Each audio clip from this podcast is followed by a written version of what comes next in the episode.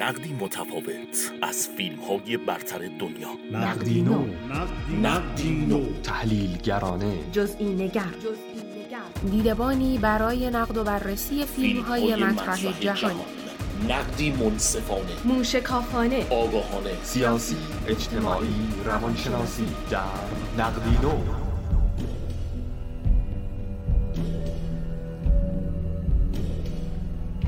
صدای منو اون ماشین لعنتی پیاده شو صورت به زمین عباسی. عجله کن دستاتون رو نشون بدی.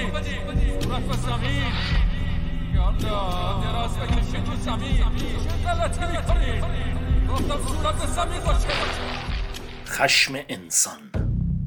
فیلم خشم یک انسان جدیدترین اثر کارگردان مشهور بریتانیایی گای ریچی است.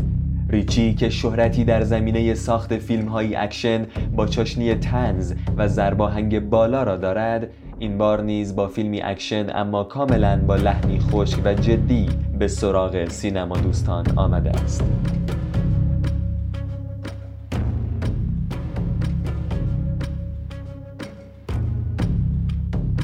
خشم انسان پس از سالها ترکیب گای ریچی و جیسون استاتهام را ایجاد کرده است در این فیلم جیسون استاتهام در نقش مردی مرموز کم حرف و منزوی به نام اچ ظاهر می شود این فرد با کسب حد اقل امتیاز در آزمون استخدامی شرکتی خصوصی برای حمل و نقل پول کارش را به عنوان نگهبان و محافظ ماشین حمل پول آغاز می کند.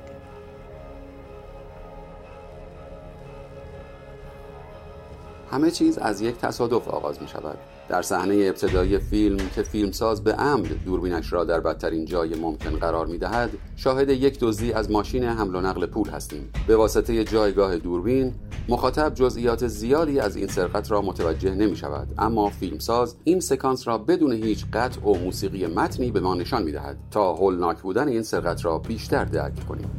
دوربین گایریچی کاملا در خدمت قصه است و موفق می شود فضای سرد و بیروح فیلم را به تصویر بکشد. در دنیای فیلم هیچ فرد مثبت به تمام معنا وجود ندارد. حتی شخصیت اصلی در اصل یک ضد قهرمان است که خون جلوی چشمانش را گرفته و به چیزی جز انتقام فکر نمی کند پلیس ها و نگهبانان شرکت فاسد هستند و حتی کهنه سربازان آمریکایی که از جنگ برگشتند حالا به علت بیکاری شروع به سرقت پول می کنند و در این فیلم در قامت شخصیت های منفی ظاهر شدند هسته مرکزی فیلم خشم انسان بر پایه سوژه‌ای کلیشه‌ای به نام انتقام است. قهرمان قصه عضوی از خانواده اش را از دست می دهد و حال به دنبال پیدا کردن قاتل و انتقام گرفتن از اوست.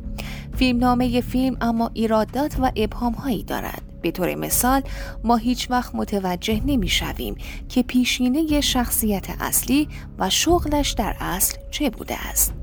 ما روابط خانوادگی او با همسر سابقش و پسرش را به درستی نمی بینیم و همین باعث می شود که شخصیت اج برای مخاطب از مرحله تیپیکال قهرمانان بزن بهادری که فقط می کشند تا کشته نشوند فراتر نرود و به شخصیت دراماتیک نمایشی تبدیل نشود.